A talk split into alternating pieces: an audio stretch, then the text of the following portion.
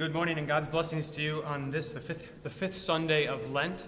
Uh, just uh, a couple announcements before we begin. One is that if you're planning on coming to communion today, we had to change things around just a little bit because of the, because of the weather. The uh, area behind the church is pretty wet, and so we're going to do communion in front of the church in spite of the wind. Um, we'll try it without a tent. Um, I'll, I'll be able to have a little bit of shelter in the entryway to the church, um, but I'll have cars pull up in pairs and I'll direct you when you get here. So, same instructions for you when you're coming to communion today. Uh, pull up your car into the parking lot, and, um, and I'll tell you what to do from there. And I ask your patience as we try to, try to figure out what's the best way to go about this. Um, other than that, we are following the order of service of divine service setting three without communion this morning. Um, and we will begin by singing hymn number 431 Not All the Blood of Beasts.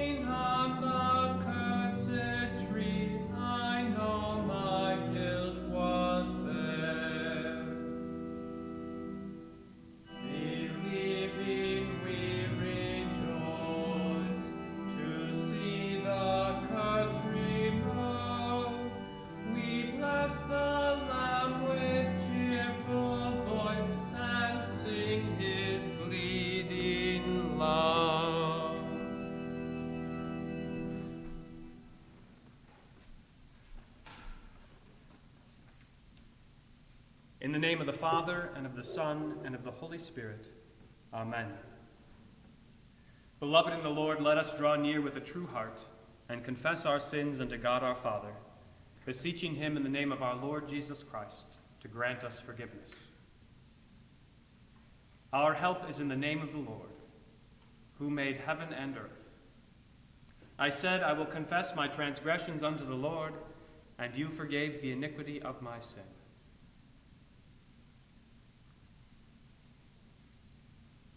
Almighty God, our Maker and Redeemer, we poor sinners confess unto you that we are by nature sinful and unclean, and that we have sinned against you by thought, word, and deed.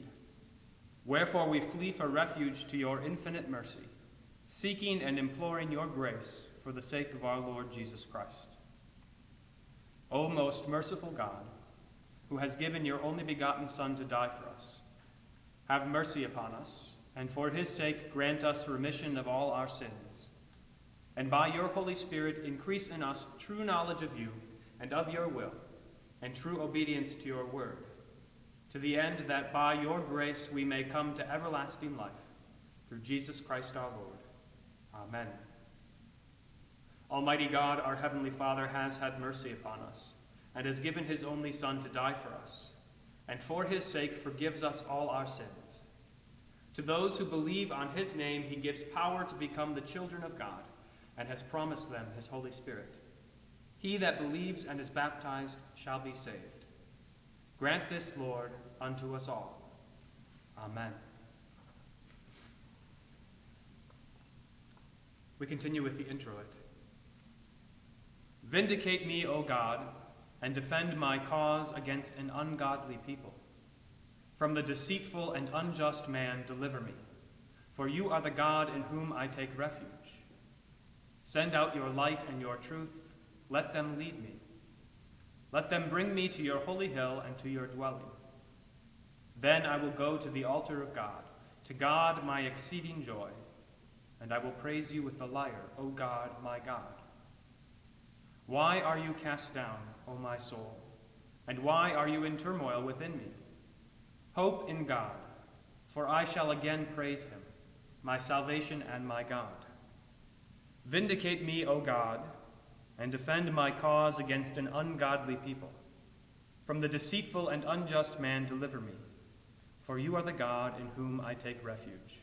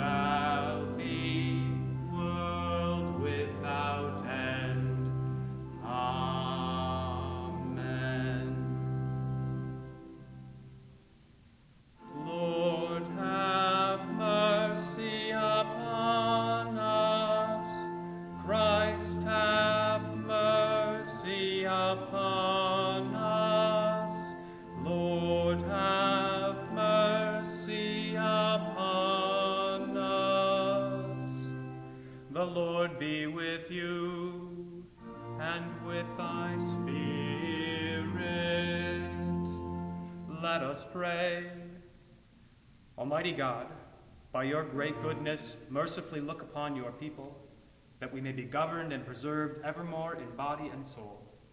Through Jesus Christ, your Son, our Lord, who lives and reigns with you and the Holy Spirit, one God, now and forever. Amen.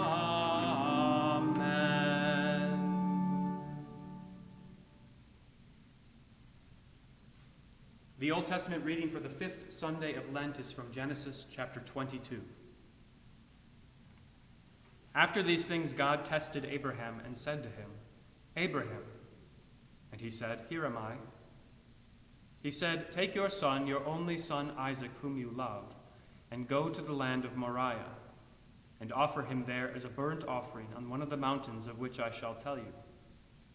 So Abraham rose early in the morning, saddled his donkey, and took two of his young men with him, and his son Isaac. And he cut the wood for the burnt offering, and arose and went to the place of which God had told him. On the third day, Abraham lifted up his eyes and saw the place from afar. Then Abraham said to his young men, Stay here with the donkey. I and the boy will go over there and worship and come again to you. And Abraham took the wood of the burnt offering and laid it on Isaac his son. And he took in his hand the fire and the knife. So they went, both of them together. And Isaac said to his father Abraham, My father. And he said, Here am I, my son. He said, Behold the fire and the wood, but where is the lamb for a burnt offering? Abraham said, God will provide for himself the lamb for a burnt offering, my son. So they went, both of them together. When they came to the place of which God had told him, Abraham built the altar there and laid the wood in order and bound Isaac his son and laid him on the altar, on top of the wood. Then Abraham reached out his hand and took the knife to slaughter his son. But the angel of the Lord called to him from heaven and said, Abraham, Abraham. And he said, Here am I. He said, Do not lay your hand on the boy or do anything to him, for now I know that you fear God seeing you have not withheld your son, your only son, from me. And Abraham lifted up his eyes and looked, and behold, behind him was a ram, caught in a thicket by his horns. And Abraham went and took the ram and offered it up as a burnt offering instead of his son. So Abraham called the name of that place, The Lord will provide. As it is said to this day, On the mount of the Lord it shall be provided. This is the word of the Lord. Thanks be to God. We continue with the gradual. Deliver me from my enemies, O Lord. Teach me to do your will, for you are my God. You delivered me from my enemies, you rescued me from the man of violence. The epistle is from Hebrews chapter 3.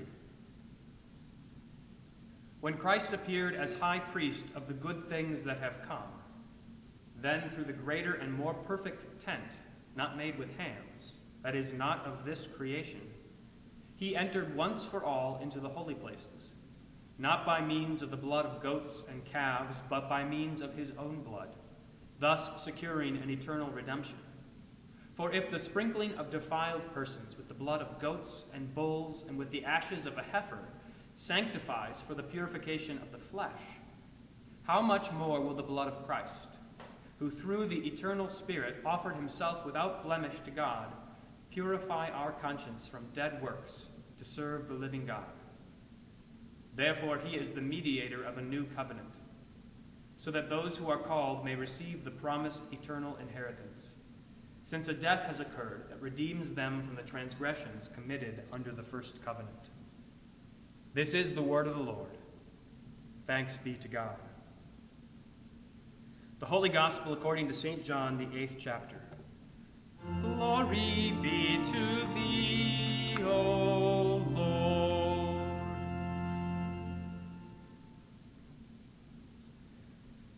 Jesus said to the Jews, if God were your Father, you would love me.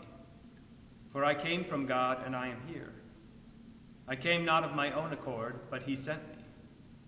Why do you not understand what I say? It is because you cannot bear to hear my word. You are of your father, the devil, and your will is to do your father's desires.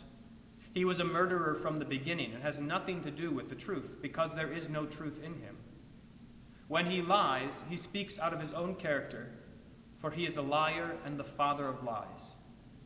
But because I tell the truth, you do not believe me. Which one of you convicts me of sin? If I tell the truth, why do you not believe me? Whoever is of God hears the words of God. The reason why you do not hear them is that you are not of God. The Jews answered him, Are we not right in saying that you are a Samaritan and have a demon? Jesus answered, I do not have a demon, but I honor my Father, and you dishonor me. Yet I do not seek my own glory. There is one who seeks it, and he is the judge. Truly, truly, I say to you, if anyone keeps my word, he will never see death. The Jews said to him, Now we know that you have a demon. Abraham died, as did the prophets. Yet you say, If anyone keeps my word, he will never taste death. Are you greater than our father Abraham, who died? And the prophets died. Who do you make yourself out to be? Jesus answered, If I glorify myself, my glory is nothing. It is my Father who glorifies me, of whom you say, He is our God. But you have not known him. I know him. If I were to say that I do not know him, I would be a liar, like you. But I do know him, and I keep his word. Your father Abraham rejoiced that he would see my day. He saw it and was glad. So the Jews said to him, You are not yet fifty years old, and have you seen Abraham? Jesus said to them, Truly, truly, I say to you, before Abraham was, I am. So they picked up stones to throw at him. But Jesus hid himself and went out of the temple. This is the gospel of the Lord. Praise be to thee, O Christ. We confess our faith according to the Apostles' Creed. I believe in God the Father Almighty, maker of heaven and earth, and in Jesus Christ, his only Son, our Lord, who was conceived by the Holy Spirit, born of the Virgin Mary, suffered under Pontius Pilate, was crucified, died, and was buried he descended into hell. The third day he rose again from the dead. He ascended into heaven and sits at the right hand of God the Father Almighty. From thence he will come to judge the living and the dead. I believe in the Holy Spirit, the holy Christian church, the communion of saints, the forgiveness of sins, the resurrection of the body, and the life everlasting. Amen. We continue by singing hymn number 438, A Lamb Goes Uncomplaining Forth.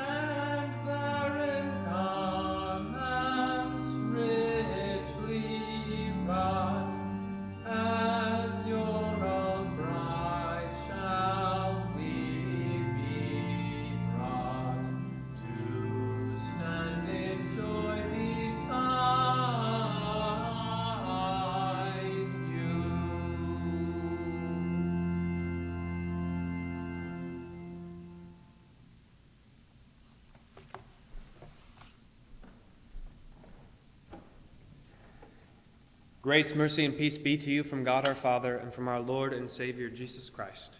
Amen. What was the straw that broke the camel's back? Our gospel lesson today drops us in the middle of a conversation between Jesus and the Jews in the temple, and it ends with the Jews picking up stones to throw at Jesus. They were going to execute him. Now, we're still only in John chapter 8 at this point, and the crucifixion doesn't come until John 19, so it wasn't time yet, and Jesus slipped away from them. But here's the question What was the straw that broke the camel's back? What made them finally lose it and decide that he deserved to die? Just at face value, I would have thought that it was this when Jesus said, You are of your father the devil, and your will is to do your father's desires. That's personal. The devil is your father, he said to them. That cuts deep. After all, the Jews were the children of Abraham, God's chosen people. They were not like those Gentiles, those pagan nations that worshiped false gods. They had the law and the prophets, and they were waiting for the Messiah. But Jesus said, You are of your father, the devil and your will is to do your father's desires. Of course, they returned the favor to Jesus, mixing ethnic slurs with their blasphemy. They said, Are we not right in saying that you are a Samaritan and have a demon? It's like what they said a couple weeks ago when they claimed that Jesus cast out demons by Beelzebul, the prince of demons. They thought they were on God's side, but it turns out they were on the devil's side. And you know it because they opposed Jesus. They didn't listen to his words, which meant they weren't listening to God's word. But not only were they on the devil's side, Jesus says today that they're the devil's children. He's not pulling any punches, is he? Jesus tells it like it is. He speaks plainly. He's not lobbing insults just for the fun of it, he's telling the truth. The Jews, on the other hand, they were just making an attack they were treating Jesus like a political opponent, trying to discredit him, trying to show why they and others shouldn't believe him, trying to advance the interests of their party, even at the cost of the truth. But this comment that Jesus made, that these Jews were of their father the devil, that's not what drove them to pick up stones. That's not the straw that broke the camel's back. It was this. It began when Jesus told them, that anyone who keeps his word will never see death. And they replied, Now we know you're crazy. Now we know that you have a demon. Our father Abraham, even he died. Are you better than him? Or all the prophets, the men of God, they died. Are you greater than they are? They thought they had caught him. But Jesus went on to say, Your father Abraham rejoiced that he would see my day. He saw it and was glad. The Jews scoffed at Jesus. You're not even 50 years old, and you say that you've seen Abraham? They didn't scoff for very long, though, because what Jesus said next enraged them. Truly, truly, I say to you, before Abraham was, I am. That's when they picked up stones to throw at Jesus. Now, what's so bad about that? It doesn't even really make sense, does it? Maybe if he had said, Before Abraham was alive, I was alive too. That at least would have made some sense, even though it couldn't possibly have been true as far as the Jews were concerned. But that's not what Jesus said. Before Abraham was, I am. That's not mere crazy talk. It's not just being insensible. You have to listen carefully here. When Jesus said, Before Abraham was, I am, he's saying, that he's God. And he's saying it in a very specific way. I am is the most holy name of God. Remember the story of the burning bush.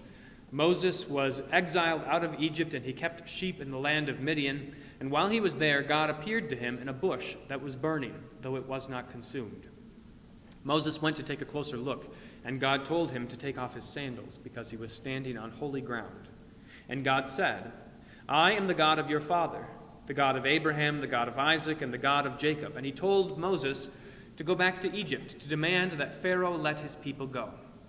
But Moses said, If I come to the people of Israel and say to them, The God of your fathers has sent me to you, and they ask me, What is his name? What shall I say to them? God said to Moses, I am who I am. It's a cryptic answer, isn't it? What kind of a name is that? I am who I am. It's the name that sounds like this in Hebrew Yahweh. And whenever you see the word Lord with all of the letters capitalized in your Bible, that's what's there Yahweh, the name of God. I am. It's a name that tells us that before there was anything, God was there. And it tells us that He is free, that He does what He wills to do, and the whole universe is His. Tell the people of Israel, God said, I am has sent me to you. Now back to Jesus. When Jesus said, Before Abraham was, I am, all the Jews heard it and understood that he was claiming not just to have seen and known Abraham, but that he was the God of Abraham, the God of Isaac, and the God of Jacob. He is the one who called Abraham out of his country and gave him the promise of a land and a family. Jesus is the one who was there before Abraham was born, who was there at the creation of the world, the one by whom all things were created. Now, you and I may take this a bit for granted. We confess it every week that Jesus is the only begotten Son of God, very God of very God. But put yourselves in the shoes of the Jews for a moment. Here, standing before them, was a man flesh and blood. They knew where he came from. They even knew something about his birth. They had taken a jab at him earlier, observing that Joseph wasn't his real father.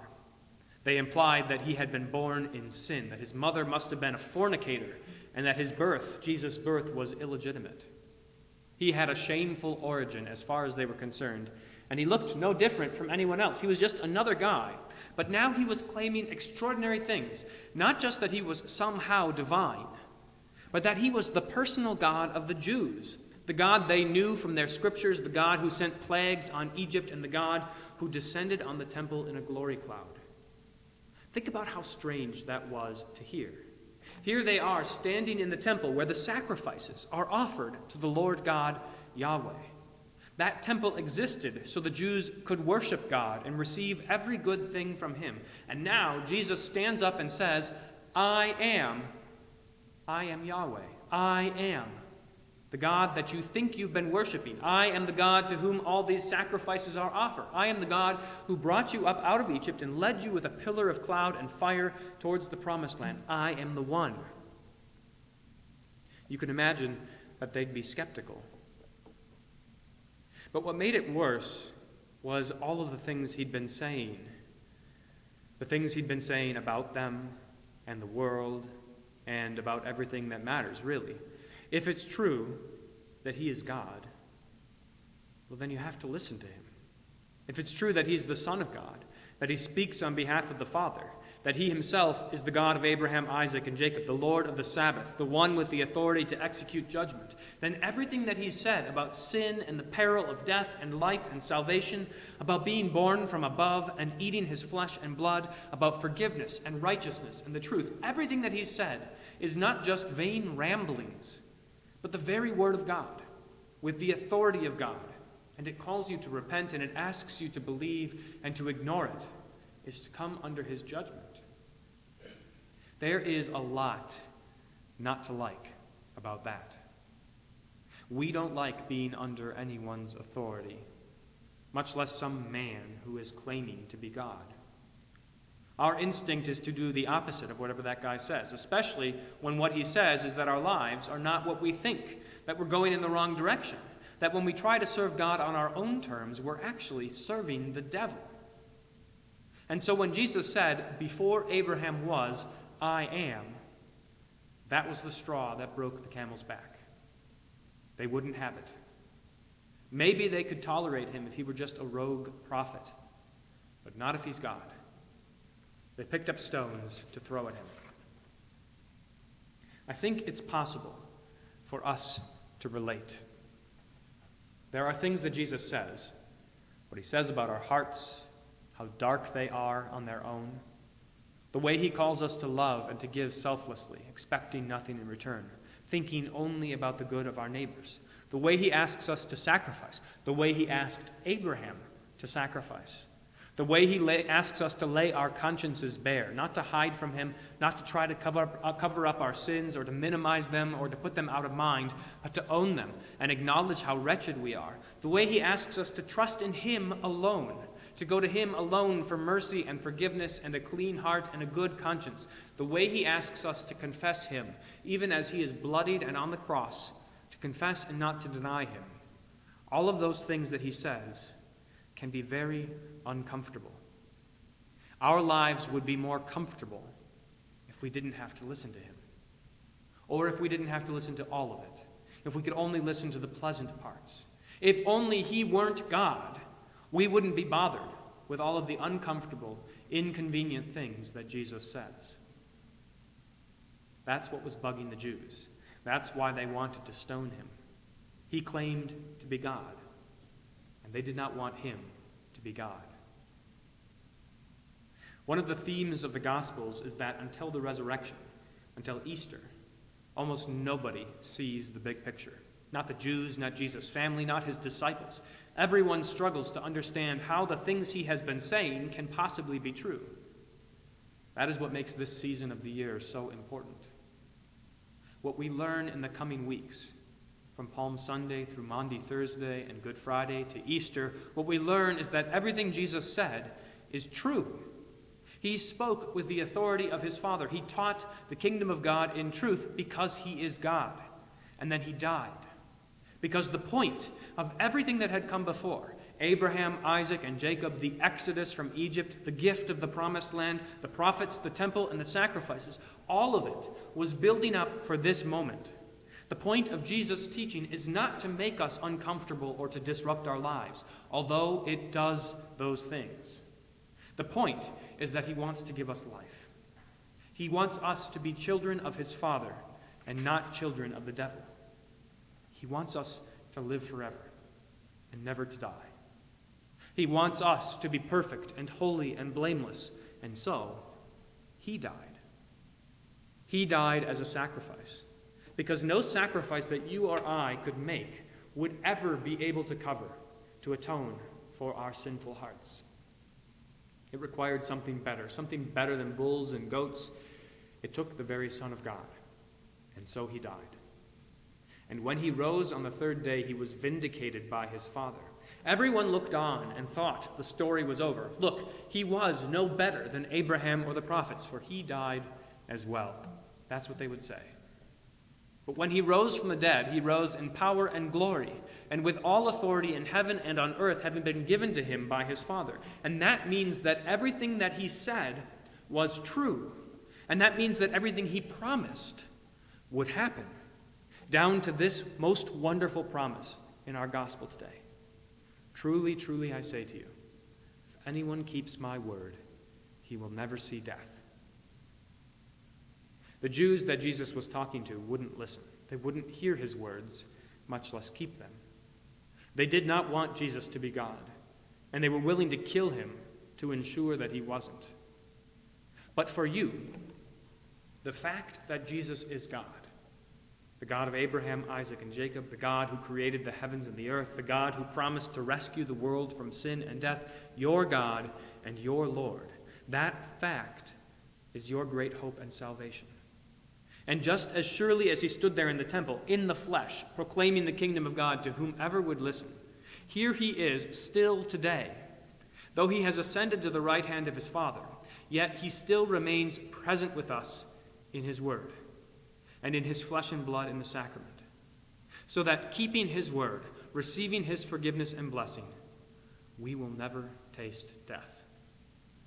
May the peace of God, which passes all understanding, guard and keep your hearts and minds in Christ Jesus. Amen. We continue by singing the offertory.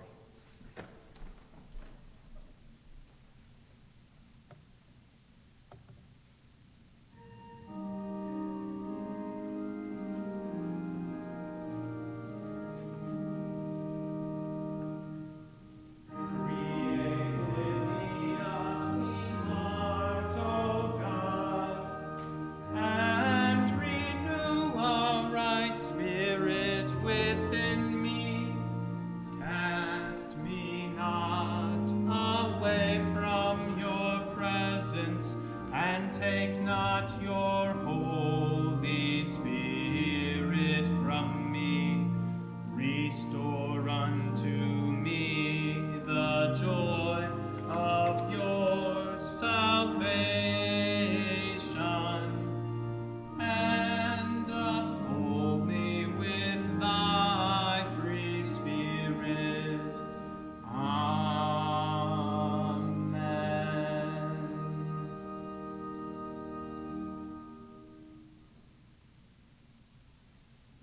us pray for the whole people of God in Christ Jesus, and for all people according to their needs. Almighty and eternal God, worthy to be held in reverence by all people everywhere, we give you humble and sincere thanks for the innumerable blessings that you have bestowed on us without any merit or worthiness on our part. We praise you especially for preserving for us your saving word and the holy sacraments. Grant and preserve to your holy church throughout the world purity of doctrine and provide faithful pastors to preach your word with power. Help all who hear the word rightly to understand and truly to believe it. Send laborers into your harvest and open the door of faith to those who do not know you. In mercy, bring to repentance the enemies of your church and grant them amendment of life. Protect and defend your church in all tribulation and danger Strengthen us and all fellow Christians to set our hope fully on the grace revealed in Christ, and help us to fight the good fight of faith, that in the end we may receive the salvation of our souls. Bestow your grace on all nations of the earth. Bless especially our country, its inhabitants, and all who are in authority. Let your glory dwell in our land, that mercy and truth, righteousness and peace may abound in all places.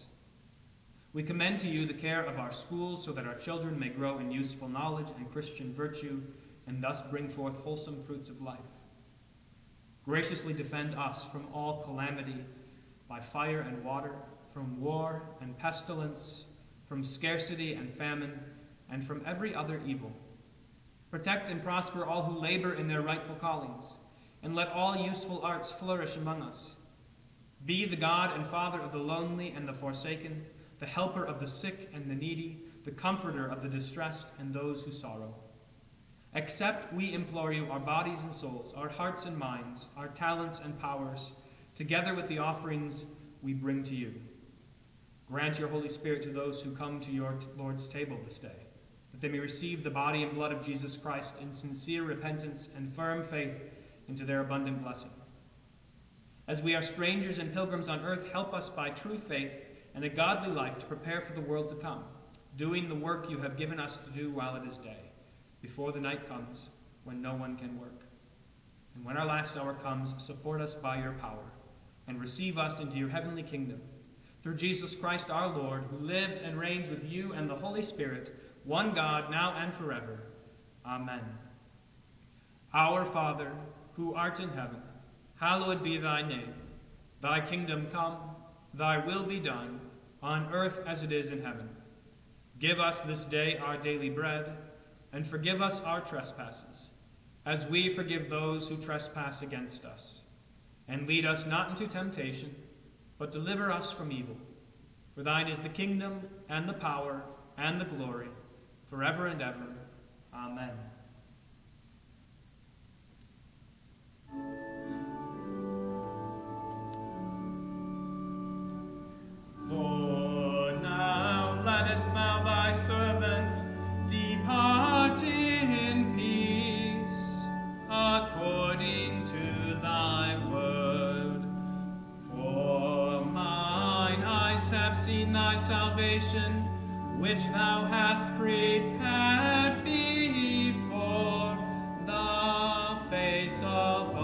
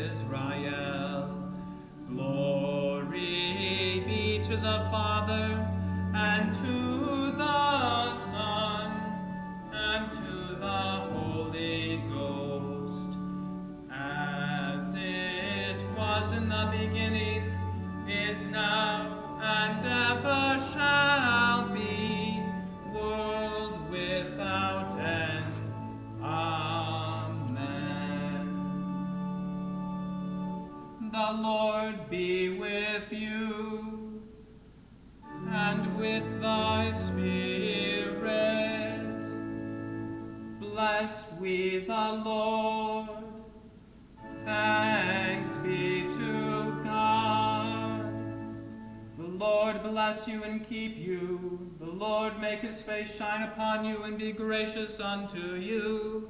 The Lord lift up his countenance upon you and give you peace. Amen. Amen. Amen.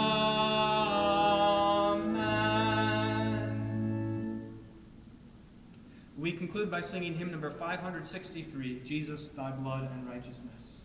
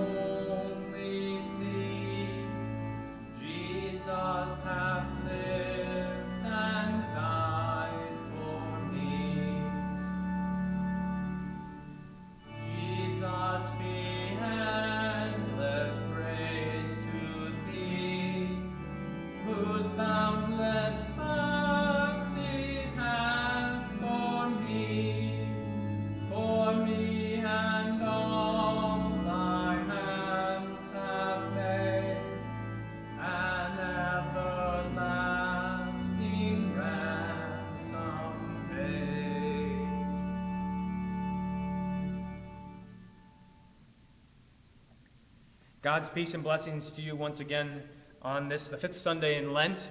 Uh, just a couple things to draw your attention to. If you've got uh, a copy of the bulletin insert, which um, is there's a link to that in the email that I've sent around. Um, in that bulletin insert, I mentioned last week that I was going to start something new with the kids. Um, I'll pick this up again once we're back here in church together. Um, but if you're interested in doing it on your own a little bit, for this week we would have spent a little time studying Genesis chapters 1 and 2, the creation story, um, talking about how it is that God made all things by a word um, and what all things were made for, for uh, the benefit, for the benefit of man that God created as the, the pinnacle of creation in his image. Um, and when he had created everything, including uh, man and woman, he called everything good uh, because it had received his blessing and was done by his, his glory and in his creative power. Uh, that's just one thing to draw your attention to. Stay tuned. Uh, we have a service again this week on Wednesday at 7 p.m., the last midweek Lenten service. Um, and we'll be doing some strategizing here uh, in the coming days to, to try and figure out um, what to do about Holy Week and Easter. Um, and we'll, we'll stay in touch about that. Um, Otherwise, again, if you're coming for communion today, uh, just pull into the parking lot. We'll have communion out, out in front of the church, two cars at a time, and see how that goes. We'll, uh, we'll be a little bit experimental today, but um, I'm confident. I'm so thankful that so many folks are interested in having the Lord's Supper. It's a sign to me of uh, the hunger and thirst for the righteousness of God that has been given to you by the Holy Spirit. So, so I look forward to seeing you today. We'll give it our best shot, and it will be good uh, no matter what, because it's Christ's body and blood for the forgiveness of our sins. God's peace to you, and uh, I'll talk to you again soon.